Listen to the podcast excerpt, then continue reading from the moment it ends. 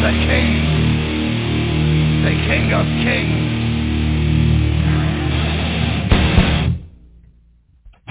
On your knees, dog.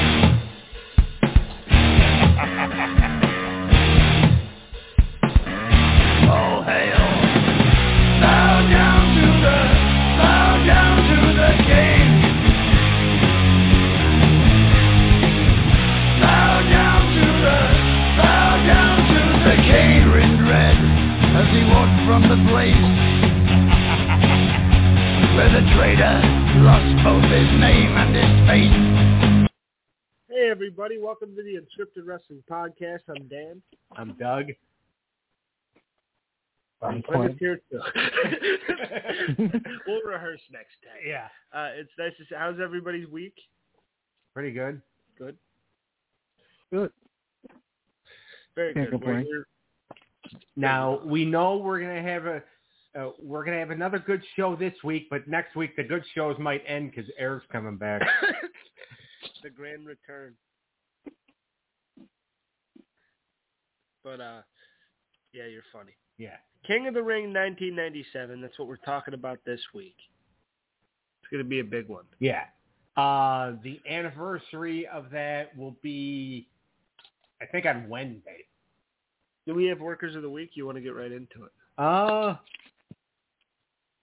I, to be honest with you, I'd say my worker of the week would be uh, would probably be Seth because he won the title. Yeah. It would either be Seth or it would be Kris Statlander for finally winning a title in AEW, even though technically, like, a lot of people are going to taint the title win because Jade Cargill already wrestled the match. Yeah. I like Jade Cargill. And she's going to be taking time off. She'll be back.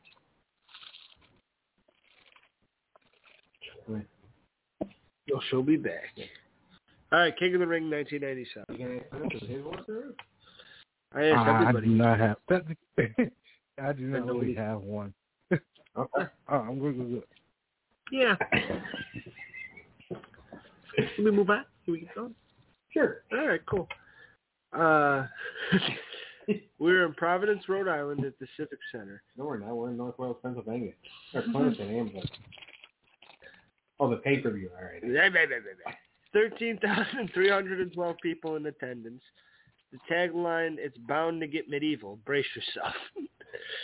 King of the Ring 97. Our big matches here are uh, Shawn Michaels and uh, Stone Cold Steve Austin. Obviously, the King of the Ring tournament. And we have Undertaker versus Faarooq for the WWF title in the main event. Right. So we got some big guns going in. Talk about the tournament and talk about the legacy of the King of the Ring, Doug. So basically, King of the Ring was kind of King of the Ring technically started as a house show tournament in '85. That kind of just like it, it was a gimmick for the house shows. In '93, Vince wanted to expand his pay-per-view calendar, so he started doing these King of the Ring. uh, Start, started doing King of the Ring as a pay-per-view. It would usually be like a 16-man tournament start off with, and then like the either the last four or the last eight men would battle it out on the pay per view. Uh, in '97, for some reason, and I think it's because their roster was kind of depleted due to a lot of injuries. Uh, they had only, I think it was only eight, eight men that were in the tournament, and uh, so like you had the final four that were going into that were going into King or into the King of Ring pay per view. But yeah, the roster pretty much not I depleted might be the bad word, but might not be the best word for it. But there were a lot of injuries that people were getting. Like Brett was technically still hurt. Pillman was still technically getting over an injury. Marc Mero had been down since February. Rocky Maivia just got hurt. So we had a depleted roster going in this thing. Yeah, which is one of the reasons why you only had eight. Well, technically only seven men competed in the tournament because Helmsley got the nod to go in there twice Yeah. because uh, Vader still wasn't technically cleared after Shamrock basically moved his face over to his ass. uh, after that no holds barred match at the uh, Cold Day in Hell in Your House. So, like, and it's kind of hard when and Vince didn't really have a they didn't have a lot of guys on their roster at the time anyway, and it was also more ta- they had like a, a deep enough tag team division at the time. Uh, so, but like it's not tag team King of the Ring, it's fucking regular King. Yes. So, but yeah, like King of the Ring, technically, like if you won King of the Ring, especially in those early stages, you were geared for a big ass push. Yeah. I mean, Austin won the King of the Ring the year before, and it was, you know, pretty. It was a pretty good run for him. Owen Hart had a pretty decent career after winning King of the Ring. Brett had a pretty decent career after winning King of the Ring. Uh, if Mabel wasn't such a big fat idiot, he would have had a decent career after King of the Ring. Yeah. Uh, go ahead, Clintus. No, I got a question for you. So you said Okay. that like the roster was depleted going into this King of the Ring tournament. Now we all know Triple H won, and he was entered back in the tournament due to a technicality, as he announced on the during the pay per view. Right. Okay. So, if say the roster wasn't, do you think he'll still make it that Triple H would have won the King of the Ring or given it to someone else? I think he was always slated to win King of the Ring. I what I think would have happened was, I think, because he Ahmed Johnson qualified for the tournament by beating Helmsley by disqualification. I think what would have happened was it would have been.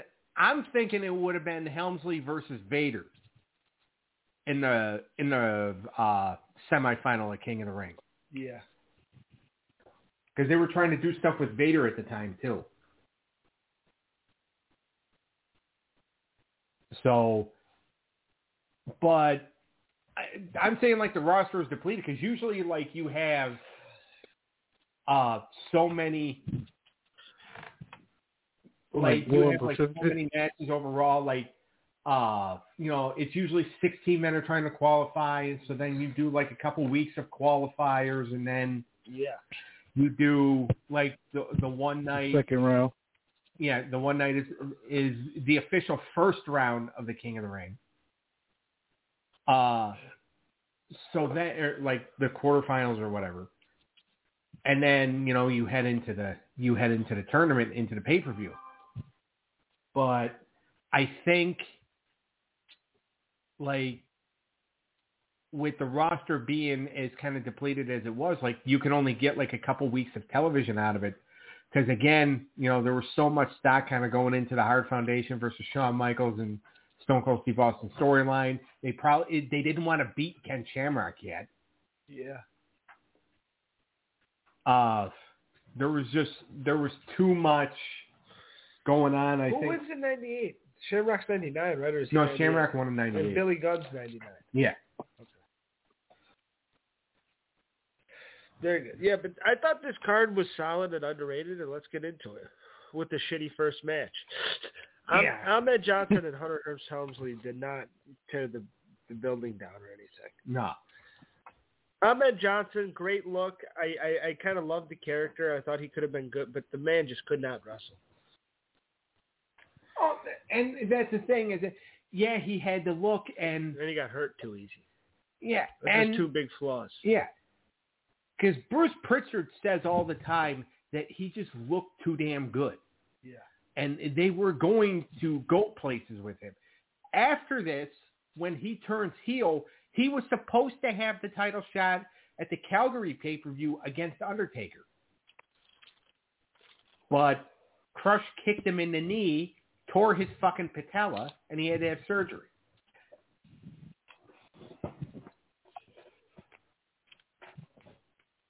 Holy shit. Yeah. But yeah.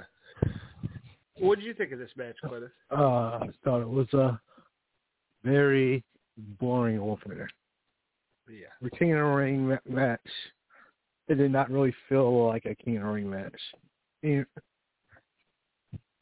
To me. I agree. I thought Helmsley kind of tried, but it seemed to no avail. Yeah, and what, Yeah, what's and funny about Ahmed. Johnson is if you look at where Ahmed kind of got his start as far as like mainstream wrestling, Ahmed started in the GWF. Was there in 93, 94. You know, same time, you know, he kind of got brought up by the same people that, you know, brought up uh, JBL and made him a, you know, helped him kind of, you know, get his first big break. Uh, but like, you know, and even back then, like he wasn't necessarily a good worker, but he was able to match that with like being that big scary heel. But here, because they were trying to push him as a baby face, at least up until they tried him in the nation, it just it didn't work. Yeah. It didn't work. I, and I agree. And there's some cases to where I thought the Ahmed Johnson project could have worked, but ultimately it comes to him not being able to work. So Yeah. it's kind of hard to put him with anybody w- when he's a liability to get hurt. Right. So I give this match one out of ten stars. Yeah, I'm going to agree with you on that. Yeah, I'll agree. And now we go into our next King of the Ring semifinal to determine who's going to meet Helmsley in the main event. We have Mankind and Jerry Lawler. And I thought this was a little bit better. It was, and it just proves that even though like Jerry Lawler could had uh, spent more time flapping his gums at the commentary table than he did in the ring, when you go in there and say, "Hey, King, we need you to make somebody look good, or we need you to take a few bumps," Yeah, he you know, just he would do it. And he makes sense for this particular tournament Yeah. it's the king. so By the way, this is actually the first time he's ever. Or this was the first and only time he ever wrestled in the King of the Ring tournament. and since you're kind of doing a babyface type deal with Mankind, he's a good heel to go through before Yeah. hitting Hunter in the main event. And by the way, like they just decided like that day that they were gonna put that they were gonna push Mick as a uh, well that whole interview series he did with Jr. Yeah, that was the deciding factor. Yeah, even though he mandible clawed Jr. during the during the damn thing. But it was such a nice retrospective into his life. I think fans, I think Yeah. that one kind of came naturally. Yeah, and then like even Jr. is just like, look, I don't blame you for what happened. Like you were being you. Yeah. Yeah, that was good stuff. Yeah. But this match, I thought was it was pretty. It was better than the first one. What do you think, Clement? I liked it better than the first one. I think the King really made Mick look well. And so I want to give it. I'll, I will say I'll give it a six out of, out of ten. I'll say uh, I'll say six too, just because again it was you know mankind was just settling into that babyface role. Yeah, I give it a six as well because I thought it was solid. It didn't do anything crazy, but it was a good. It was a good little match, and Jerry Lawler was. It's a good first heel to put you in that babyface role. Yeah. So, uh, yeah, I thought it was all right. Goldust with Marlena. This isn't really anything on the line. He's going against Crush with D'Lo Brown and Clarence Mason, and Crush is still in the nation, correct? At least until the night, at least until the next night. This is. Uh, I thought this was better than expected, to be honest. Uh, I thought Goldust. I mean, he was past his not past his prime, but the character was evolving in kind of a different way. And I don't I don't know if the babyface route was the best, but when, when they started talking about the kid and stuff, I don't think I think they wanted the same effect with Goldust that they got out of Mankind, and I don't Right. think they did. So, and we talked about this because I think we did the episode of Raw where like they really started kind of taking Goldust out of his shell and all that. Yeah. Uh, I believe we did it about a year ago. And it's just like, you know, you start to show that he's a family man and all that, which the Goldust character should not be a family man. No. it sh- he should be a A weirdo. yeah, and uh, They always wanted that Macho Man Miss Elizabeth factor. They tried to get it out of Mero and Sable, but then Sable was too hot, took over Mero. And Yeah. they kind of tried it here. They they liked the it couple back then. well, and, and one of the reasons why it didn't work, like Macho Man and Elizabeth worked because Elizabeth really didn't want the spotlight, uh, and Macho Man kind of protected. Well, you know, he protected Elizabeth. I mean, he wouldn't let Elizabeth near anybody. Uh, you know, basically threw a chastity belt at her and then threw her in a closet. But uh, like, uh, like, but the whole thing is that like you know, with Mero and Sable, like when they tried to recreate that Macho Man Elizabeth feel with them, Mero had no problem sharing the spotlight with Sable because you know he was not afraid of he didn't have insecurities like Randy Savage might have had. And I love Randy Savage, but it was insecurities. Uh Mero didn't have those. Boy, he should have. Because, you know, everybody wanted to see Sable more than they wanted to see Mero because Mero's character just wasn't captivating. It wasn't connecting. No, it wasn't to the level of Macho Man. Right. And with Goldust and, and Marlena, Goldust could match the wrestling skills of Randy Savage To an extent, yeah. to an extent. And the Goldust character was about as outlandish and over the top as the Macho Man character. Yeah, in a different way. And Marlena added to it, but I think it was more the mystique of the relationship that made it Yeah. rather than You don't fucking go out and admit that the two of them are. you didn't need a peek into that. And and it kind of ruined the relationship too. I mean, I can't speak to the personal stuff, but uh it didn't seem like shit went well when around this period. So, but Goldust and Crush was actually a pretty solid match. Good babyface match when he kind of punched Clarence at the end for talking or D'Lo. He punched D'Lo for fucking with Marlena. I just I thought it all worked. I would give it a another six out of ten. I thought it was a solid match for this card. I would say seven. I would probably, I would have given it an eight had he hit Clarence, because I fucking hate Clarence Mason. Why? He's a lawyer. Okay. Uh, and but he played that lawyer character to a fucking T. Well, because he actually is a lawyer. hmm All right, that's one of the reasons why he got brought in. Is that like they needed, you know, kind of a lawyer for uh, Jim Cornette, uh, and they found this guy who happened to be a practicing attorney.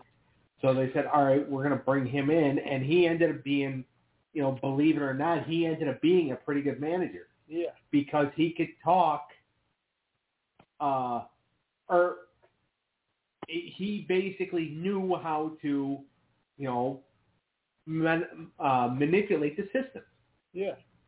you know the the legal system and he fucking he irritated the shit out of me but he was good at his job but apparently not good enough because he actually got fired from the nation the next night too That's funny. Yeah.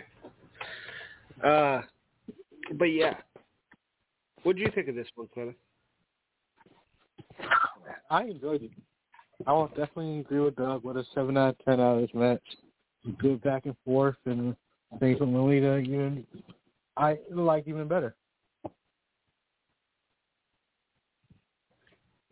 And uh, what's funny is that like there really was no backstory here except for just like Goldust technically had a feud with the Nation like a few weeks before, but you know going back to the old days of you know these pay per views, a lot of times they would add in that extra bonus match, you know for uh, for a show, just basically so that you knew you had enough time on the card.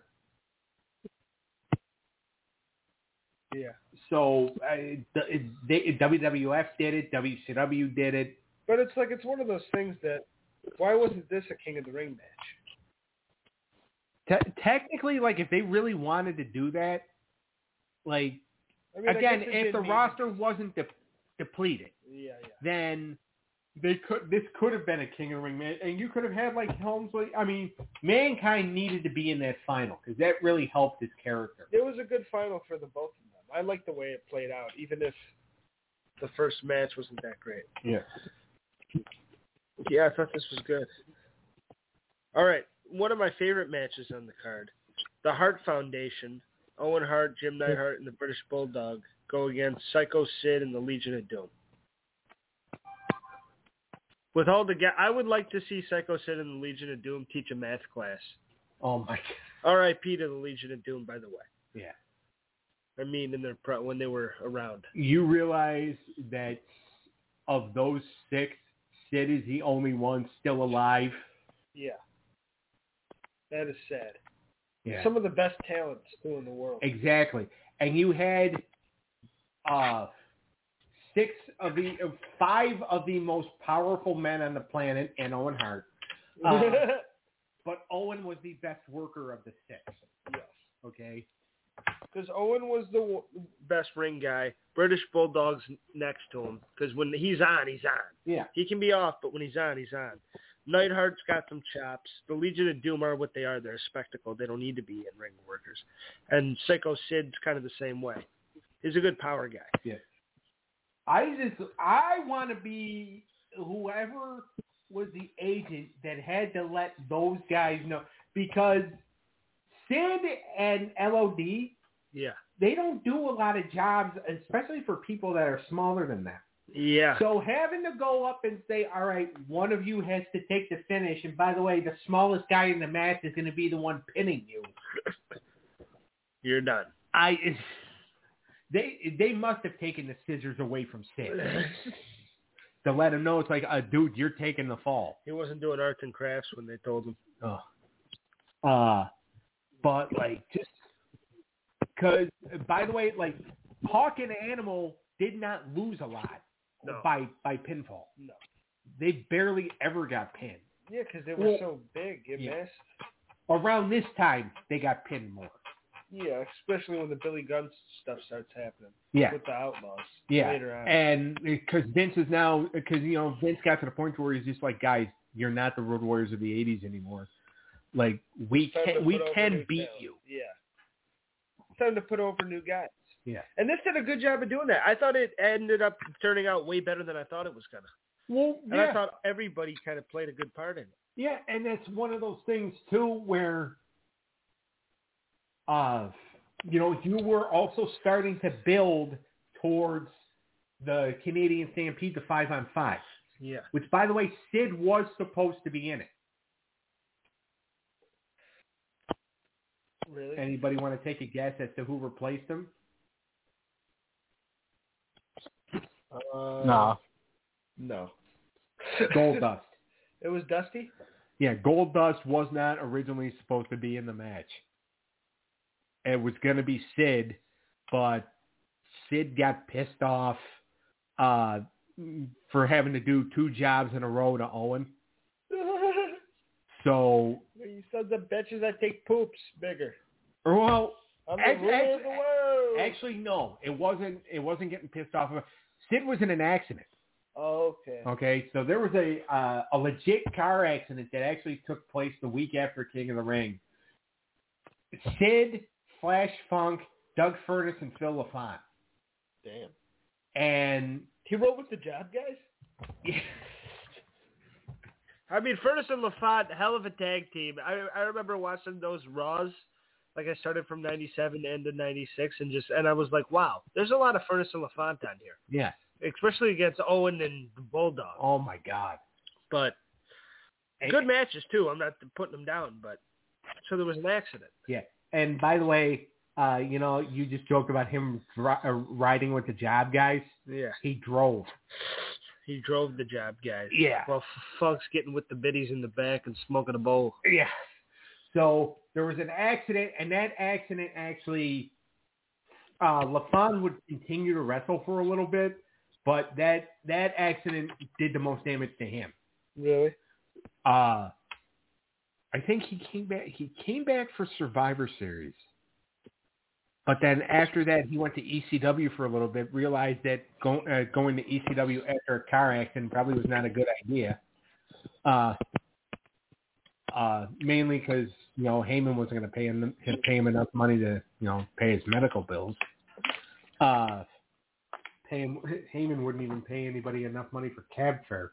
Uh, but so yeah, so there was an accident. So that's one of the reasons why Sid had to be taken uh, taken out of the match, and Goldust was kind of getting thrust in there anyway. So they're like, all right, go ahead, you're up, because they needed you know they needed five baby faces Yeah. and they weren't ready for because they wanted Mick to keep doing this thing with Hunter Hearst Helmsley.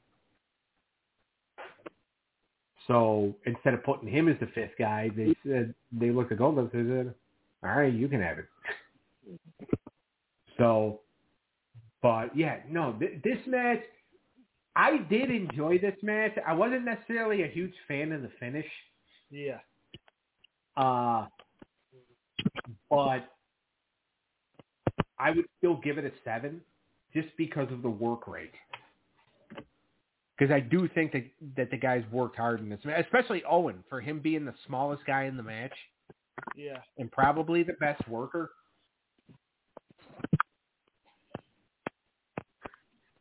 I agree with you.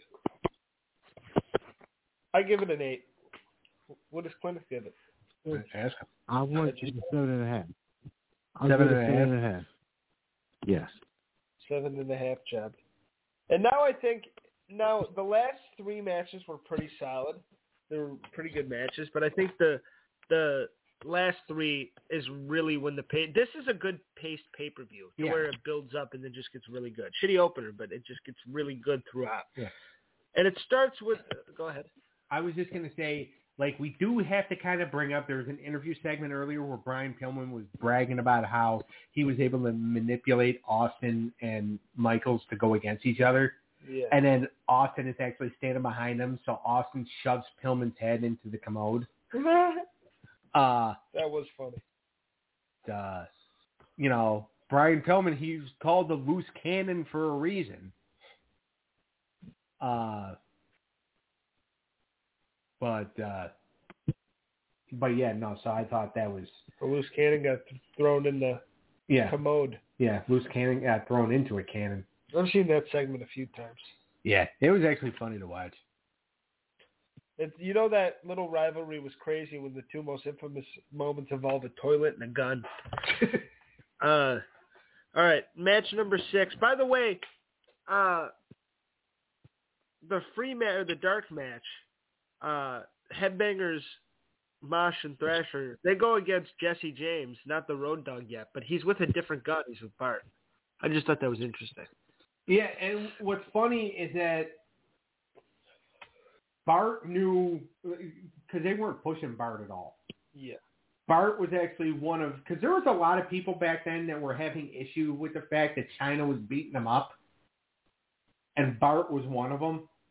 Because Bart was actually the first guy that kind of beat the shit out of him. Really? Yeah, and like a lot of the guys are just like, we don't want to get beat up by her. It's going to make us look weak. So he did this match here, this dark match. Then he wrestled the next night on Raw against Billy Gunn and then he went to Japan until he went to Japan and wrestled there until they called him back to be one of the new Midnight Express for the NWA storyline. That's funny. Yeah. But uh, all right, Hunter Hearst Helmsley and Mankind. King of the Ring final match. This is the King of the Ring winner. Triple H gets it at the end after 20 minutes. I thought this was a good, really good match for both guys. I thought it kind of made Helmsley look a lot better than the first time, first match. Yeah. And uh yeah, I thought the right guy won. I don't think we need babyface King of the Rings never really makes sense anyway. So The few times that they've done it, it just hasn't worked. yeah, Brett made sense, but the rest were like, what are we doing? Well, so technically, actually, technically, I think they only did it twice. Or no, because Edge was starting to be a babyface when he won. Yeah, he was because he was going against Kurt. Yeah. So Brett made sense. Shamrock, I think it was just because they kept fucking him over for the Intercontinental title. Yeah, when it's done, I'm not saying it's done bad. I'm just saying it just seems like a heel thing.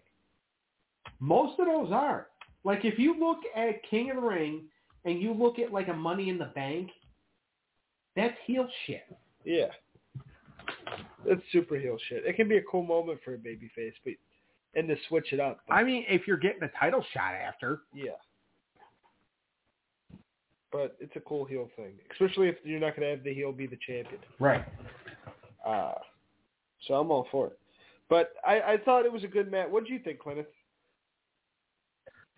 See, I enjoyed it in a way I wanted Mick Foley to win, especially with the whole how he talked about um uh, Paul Bear not being part of not being part of it and decided with the Undertaker to take care of his own personal problems with the Taker and pain and situation like that.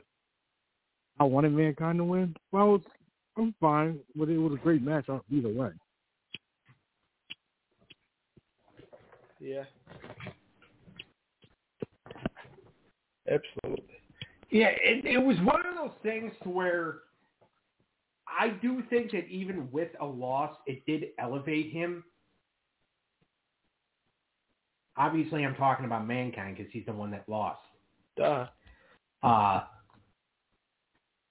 like it elevated him, and obviously this is a win that Helmsley kind of needed because you know you didn't know, you know he kind of floundered a little bit last year after the whole curtain call thing. Yeah, on purpose.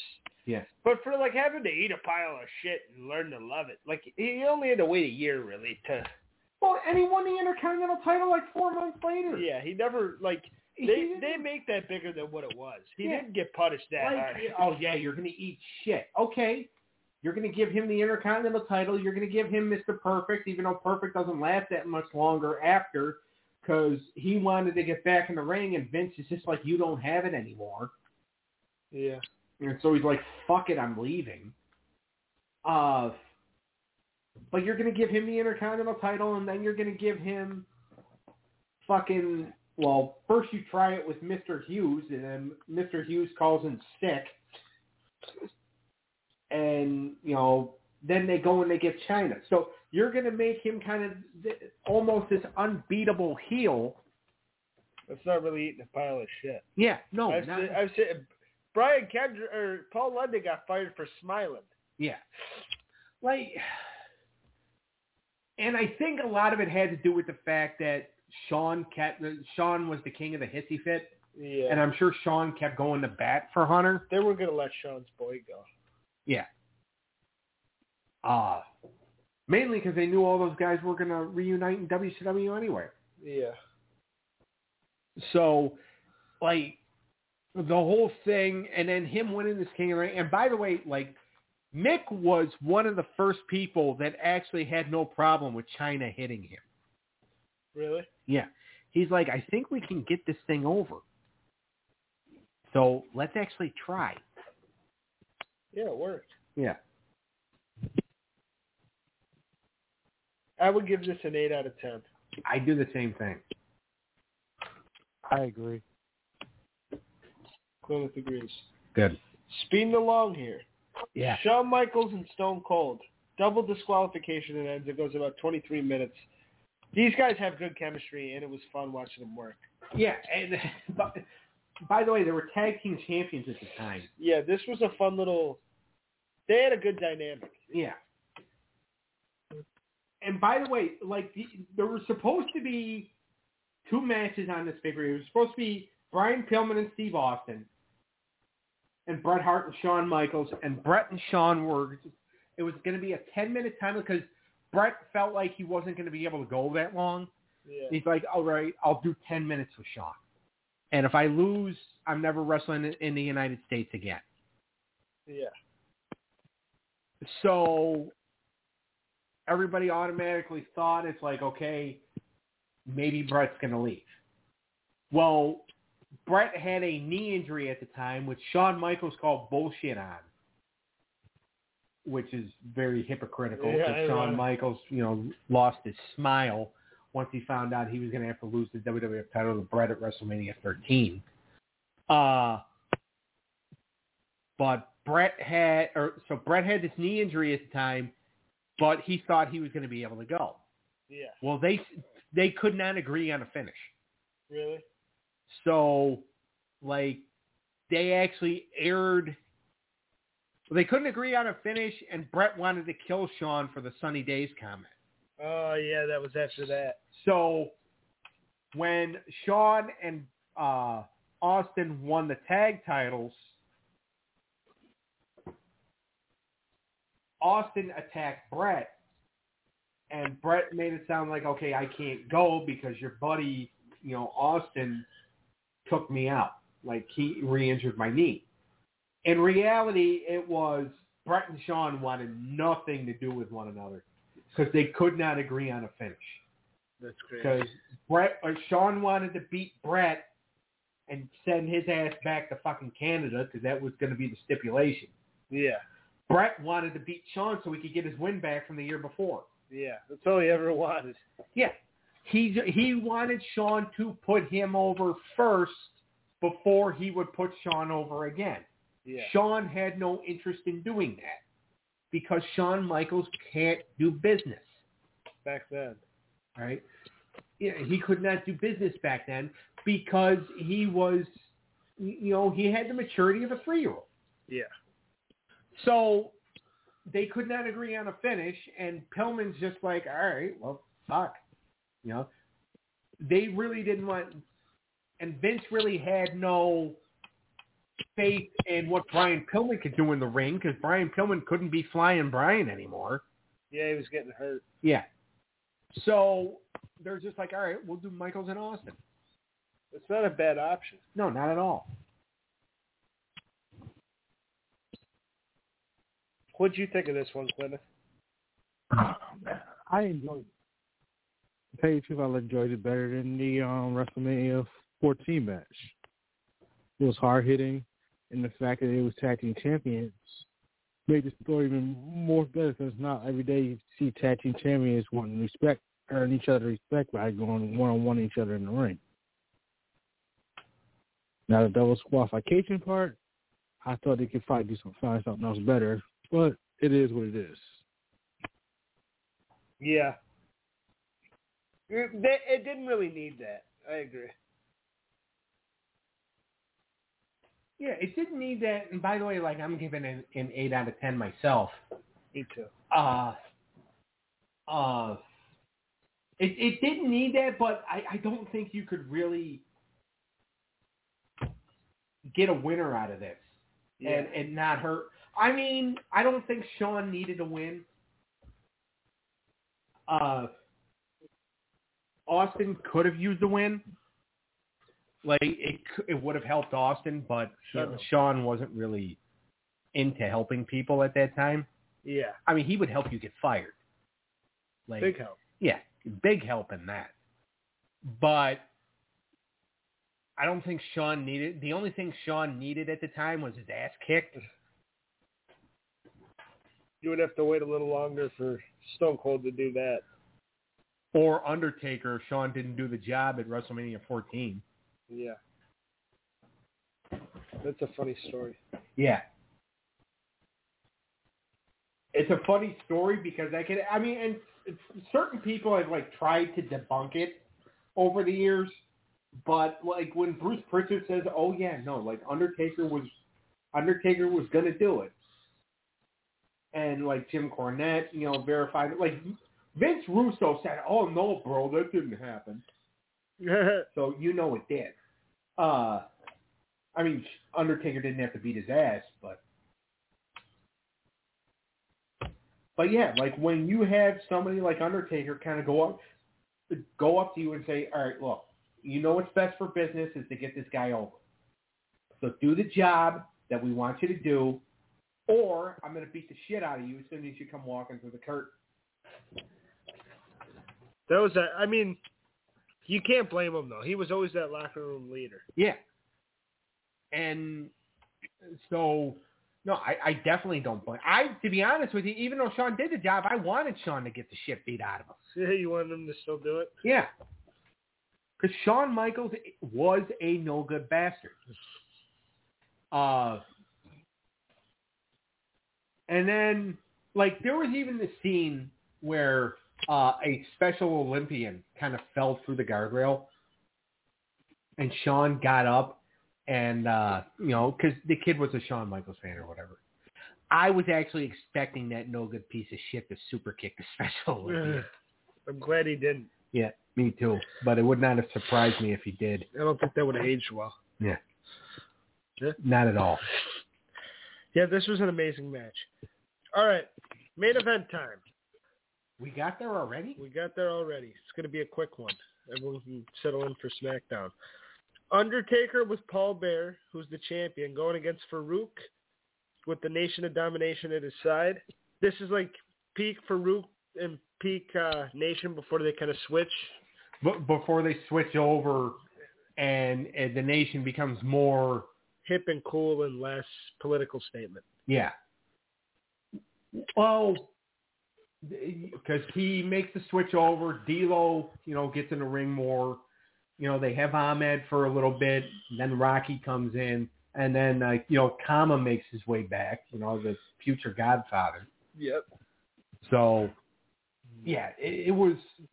This definitely was kind of peak and peak for when they thought that they could really, you know, get a lot out of him.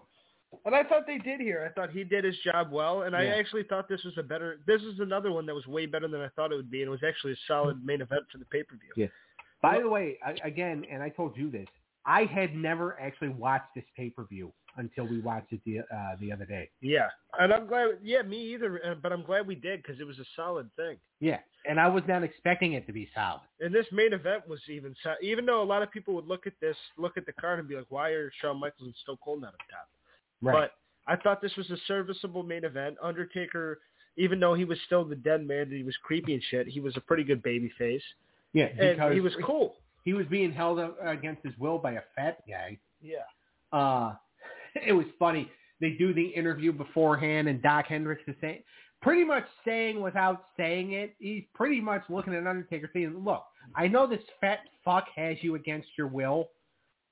Like he's, you know, got you chained up in a basement, covering you with Krispy Kreme donuts, uh, and licking your nipples. But remember, no matter what your secret is, we all still love you, and no, and whatever this guy has on you can't be that bad. And then, like, you went to interview him, and then Paul Bears is like, "No, wait a minute, he does what I have, he does what I say." And look, Mister Announcer, I can beat your ass. Yeah. And I, I was waiting for Dok to just haul off and hit him. Yeah. Like, uh, but the problem is, you hit Paul Bear and knock him down on the ground. It's going to take seventy-five people to get him back up. R.I.P. Uh, yeah, this was good. What did you think of this, Clinton? Was it a good main event? Did it live up to expectations? Yes, I think it did. Now, now don't get me wrong. I, I tell you I did kind of enjoy the whole like the, the race thing in it, the storyline building up for it, because at the time it, it's really true. We did not really have an African American champion, but Faarooq going for the WWE Championship was was a big deal in my eyes. Yeah, That's I one thing- completely agree. I agree. And My- think and then with that alone, yeah, with that alone, that made the match where it was. Yeah, and I completely understand that. My my only thing with it that I didn't quite get, and this is something that you're you're going to speak to a lot better than me, so I want to throw it to you. I don't, I didn't really understand why the Nation and Faarooq was the heels though, because like when he won the like when he was going against uh who do you win the title from Vader? In '92, yeah. Yeah, when he won the world title, that was like a babyface one, and he was like one of the top baby faces in the world, and it was pretty cool. And he was like the good guy, and it was like an an underdog thing. Whereas this, they they kind of put him in like it was kind of like a militia and to take down the man. Now I thought it was still cool, but do you think that that worked? Well, do you think it kind of needed he needed to be a heel, or what's your take on it? If my take is, I don't think it was. I think it wasn't because he needed to be healed. I think it's because the nation as, as a group was heels. Yeah. It wasn't the fact that they wanted to make the whole thing uh Faarooq's going to be the bad guy in this. I think overall, if you take all right, if you take away the what is for the title, I think it'll still be the heel. The nation domination was a heel as a group until until him. So Yeah. the fact that it was heel doesn't really bother me. The fact that the, the story they was telling, that's what I enjoyed the most out of the match. What made me look forward to watching the match. It was about, about more of. It seems like the wrestling business is more. I'm not trying to make the thing seem racial, but it really was racial at the time. was more. Yeah, like and it was for a long time after. I mean, how long did Yeah. we get to like Big E and shit? I mean, Mark Henry won in like 2011, but the WWE Championship it took a long time. Yeah, yeah, it was. It, it, it, Would it, Lashley think with the story technically be was considered? Because Booker T never won the WWE title. Yeah, it was always. The, Would, would Lashley technically be considered, or, or, or is it technically Rock? it's technically Well- Rock because he's half black.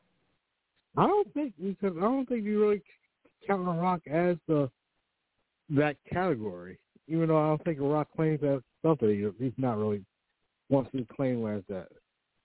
Yeah, I mean, he, they never went out of their way to make it like, oh, this is the first black world champion. But I mean, Rocky John, his dad was African American, so Yeah. he is half black. But I think it was because they always leaned on the Samoan shit with him more. Right. But Yeah. he, I, I, I agree that it, it was like that for way too long. I don't know why Vince never saw that. And like Ahmed was a cool, a cool like prospect, and if he could really wrestle, that would have been awesome. And there's been like, like a lot of talent, like Booker T in his prime. Like everyone agrees he should have won the title from Triple H at WrestleMania and shit like that. Right. And, and it's just. I, I completely agree with you. It was like that for a long time, and I think even longer. Like, like it's sad that even like 15 years past this, it was like that.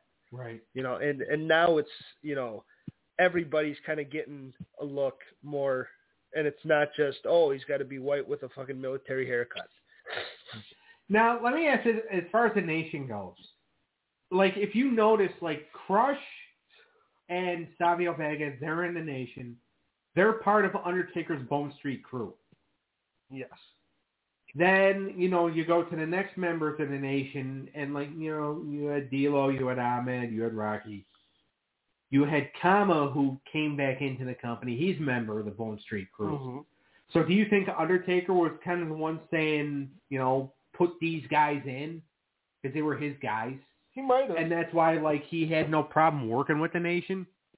Maybe, but also I think it was just kind of a hot act because it kind of drew up like controversy a little bit, and it was like kind of a big deal when they first like came on and they were like a big, and then like the gang warfare stuff and and, and the nation was it was an awesome group front to back. I even liked the Rock years when he was leading it and shit.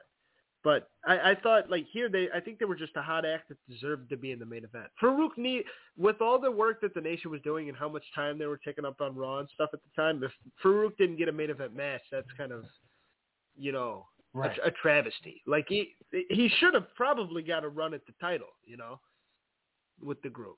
But Well, I remember like the In Your House Canadian Stampede when Ahmed went down and couldn't do the match. Faarooq wanted to take his place, but Paul Bear, like on screen, like Paul Bear managed to get Vader in the match. yeah, And like they made a big thing about it, and even D'Lo Brown looked at McMahon and said, "Are you doing this to us because we're black?" yeah. And it's just like, holy shit! Like, and uh, McMahon's like, "No, we felt Vader was the number one contender." And Faarooq's like, "Who has he beaten?" Yeah. No, it was a really good storyline, and I think if they did more stuff like with Michaels, with them as a baby face and Michaels as a heel, I think that would have been cool too. Right. I mean, and the funny thing is, is that like afterwards, when Ahmed Johnson hit Undertaker with a Pearl River plunge, because you know Undertaker was kind of forced to listen to Paul Bear. It's just like, well, first of all, he can't really lift up Paul Bear for a Pearl River plunge unless he had a crane with him. Uh, but you know, they were telling a story there because Undertaker had a secret that Paul Bear knew, and it's like you know they were. This was the beginning stages, Of Kane. yeah, of a really good story they were going to tell, and we covered it because we covered the ep- the episode where the secret, secret had been revealed. And it was a great long-term story. Yeah, What would we give this match? Because I'm going to go 9 out of 10. I thought it was a stellar main event. I'm going to agree with you. Yes, I will too. I thought, and to me, Faarooq's another one of those unsung heroes of this era. Like, if you just think about him, he was always in good shit. Like, this was good stuff at the beginning. The gang warfare stuff was fun. And then when Rocky came in and he realized, hey, this kid's a star, he had no problem passing him the baton and making him look good and basically giving him his group. Right. And then he fucking joins the APA. He does the Acolytes dark shit with Undertaker. That's kind of cool. But then he forms the APA out of that with Bradshaw, and they become one of the more fun, entertaining acts of the Attitude Era. Right.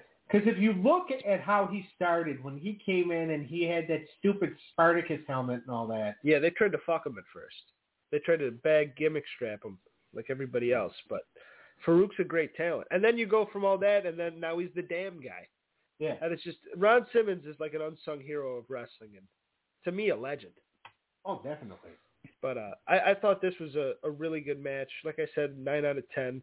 And I thought it really like capped off a good pay per view. Like this isn't like when you think of new generation pay per views. I guess we were getting towards Attitude Era, but to me, we weren't there yet. Uh, We were about a, we were about a month or two off. so I thought it was still solid, and for the talent they had, even for a roster that was kind of hurting, I thought everyone put on a really good show besides Ahmed Johnson. Yeah. Not to pick on him because I do like him, but everybody else really, you know, had a fire in them, and every match kind of worked. So, my final thoughts on it, I thought this was like a great pay per view with, you know, even the fi- when the filler's fun to watch, you know, it's a good pay per view. Yeah, and, and that's the thing. man. The WWF always got criticized back then for shitty undercard, but really good main event. Yeah. And then WCW, you had the amazing undercard with a big name main event that never delivered. Right. Because you got to remember, a week after this pay per view airs, you get the Great American Bash, WCW's Great American Bash, which is headlined by Savage versus Page, which was a really good, which actually was a really decent main event. Yeah. The undercard on that wasn't necessarily like there was a lot of forgettable shit on there. Yeah. You know, for example, Mongo and Kevin Greene. Yeah, there's exceptions for sure. But this match too, you had what seven matches on this card? Yeah. About yeah, about seven, right? Yeah, about seven. Okay. Six out of seven were really good. I agree. I agree. Is that your final thoughts? Yeah, like they they did something here. They took something that looked like it was going to blow on paper. Yeah, it did. I wasn't that excited to watch this, and I left with a really happy taste in my mouth. Yeah. No matter how weird that sounds.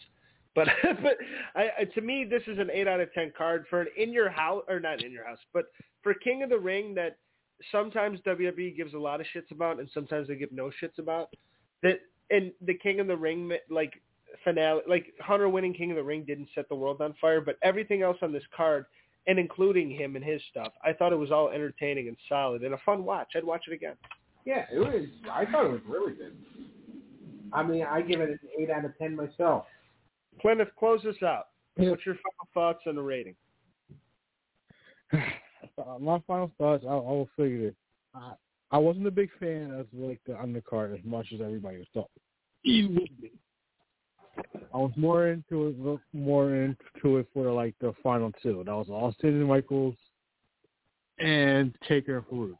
I think those are the main two storylines. I think going into this match, going into the pay per view, that they really built up well. That that I fall, I remember falling through. Like I care about watching. I didn't really care about the undercard, even though the matches were okay. I would still still still say if it wasn't for those two main cards, I would not probably wouldn't have found the pay per view not at all interesting. but I will give it an eight out of ten overall. Yes, sir. All right. It seems like we're all pretty high on this one. Uh, I, I agree with a lot of the stuff you said there, Clint, too. But what we're doing next week, we did the draft a few weeks ago. Next week is the big return of Eric. Can't wait for our boy to come back after his long vacation and sabbatical. He's back. And we are going to be finally booking our WrestleManias. So if we got to put it in the group chat to remember our rosters because we did the draft a few weeks ago, but uh, we all drafted our rosters for our dream WrestleManias, and we're finally going to book them next week.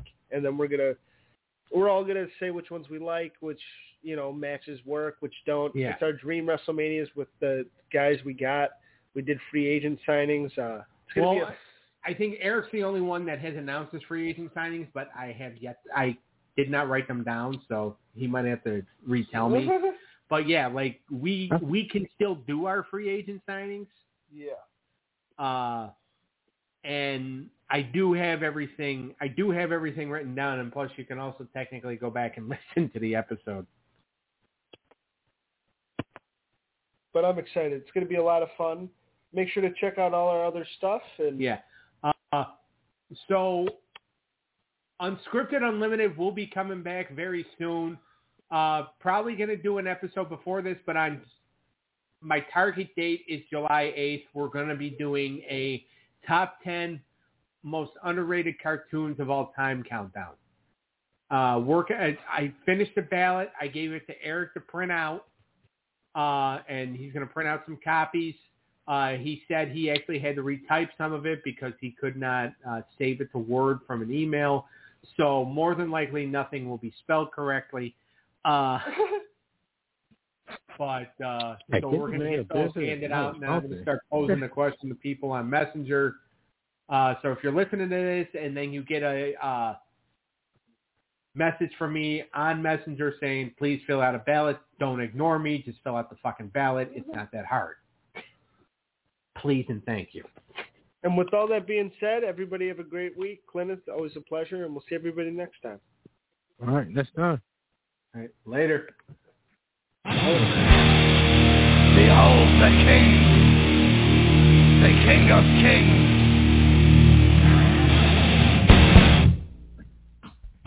On your knees, dog.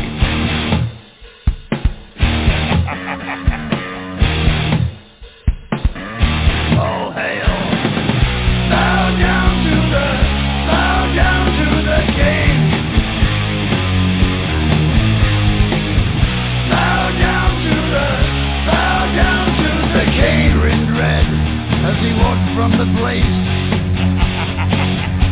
where the traitor lost both his name and his face.